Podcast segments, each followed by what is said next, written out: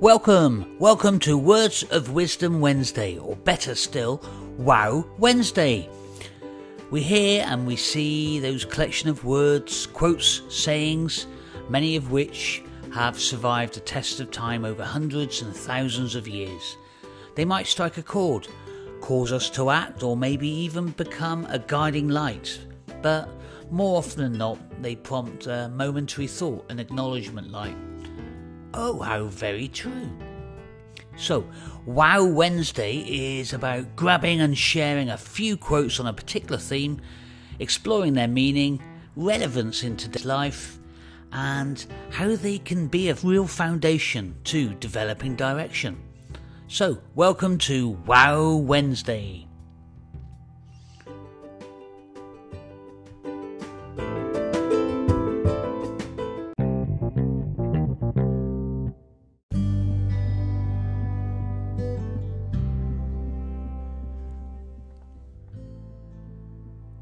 So, this is Wow Wednesday.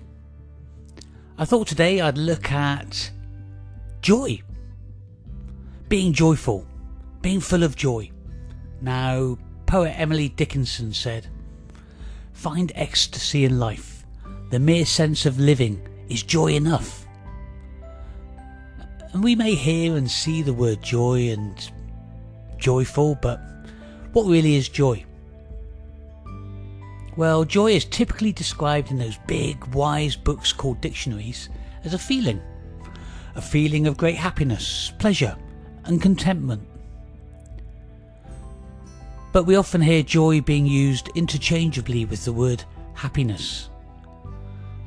But many a great mind sees a difference between being happy and being joyful.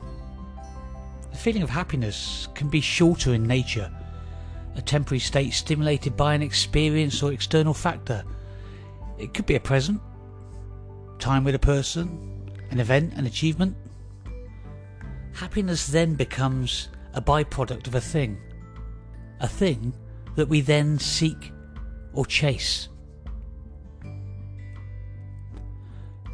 Whereas joy can be more long lasting. Actually, it can be life lasting an internally stimulated feeling prompted by what and how you see yourself and the world around you, your actions and interactions, yeah, and the events and the experiences. Joy then becomes a quality that can be projected outwards and can also serve as like a compass, helping you find joy in everyday things.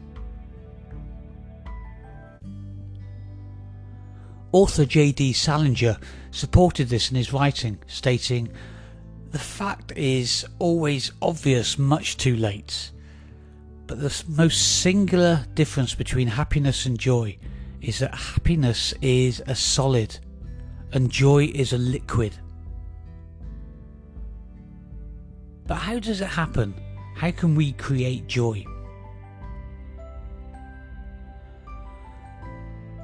Poet and playwright Rabindranath Tagore said, I slept and dreamt that life was joy. I awoke and saw that life was service. I acted and behold, service was joy.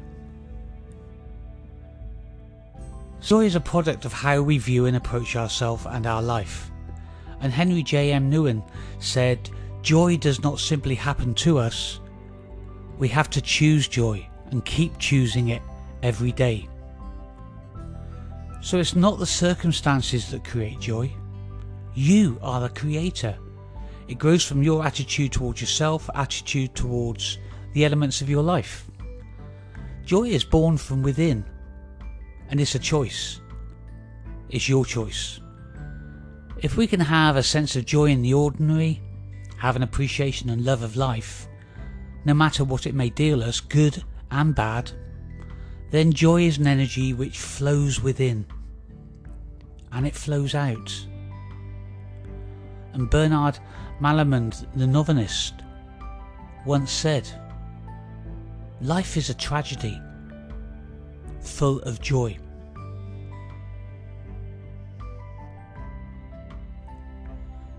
Joy can be a healer of pain, because it's the pain that can teach us to recognize and experience and embrace joy.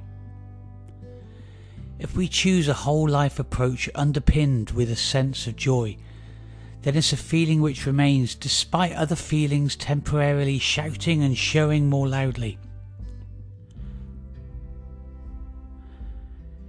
It's joy which helps us to manage those negative feelings and identify some positive within. It's joy which enables us to appreciate the fullness of life, no matter what it may throw at us. And it's important not to feel guilty or feel fearful of experiencing that feeling of joy, but rather to share it. Mark Twain once said, To get the full value of joy, you must have someone to divide it with. So, share your joy. Radiate its energy like a gentle heat projecting externally in all that you do, warming the hearts of others. For as Mohandas Gandhi said, service which is rendered without joy helps neither the servant nor the served but all other pleasures pale into nothingness before service, which is rendered in the spirit of joy. So why not wake up each day and say to yourself, Today I choose joy. Go for it. My name is Richie, and thanks again for listening.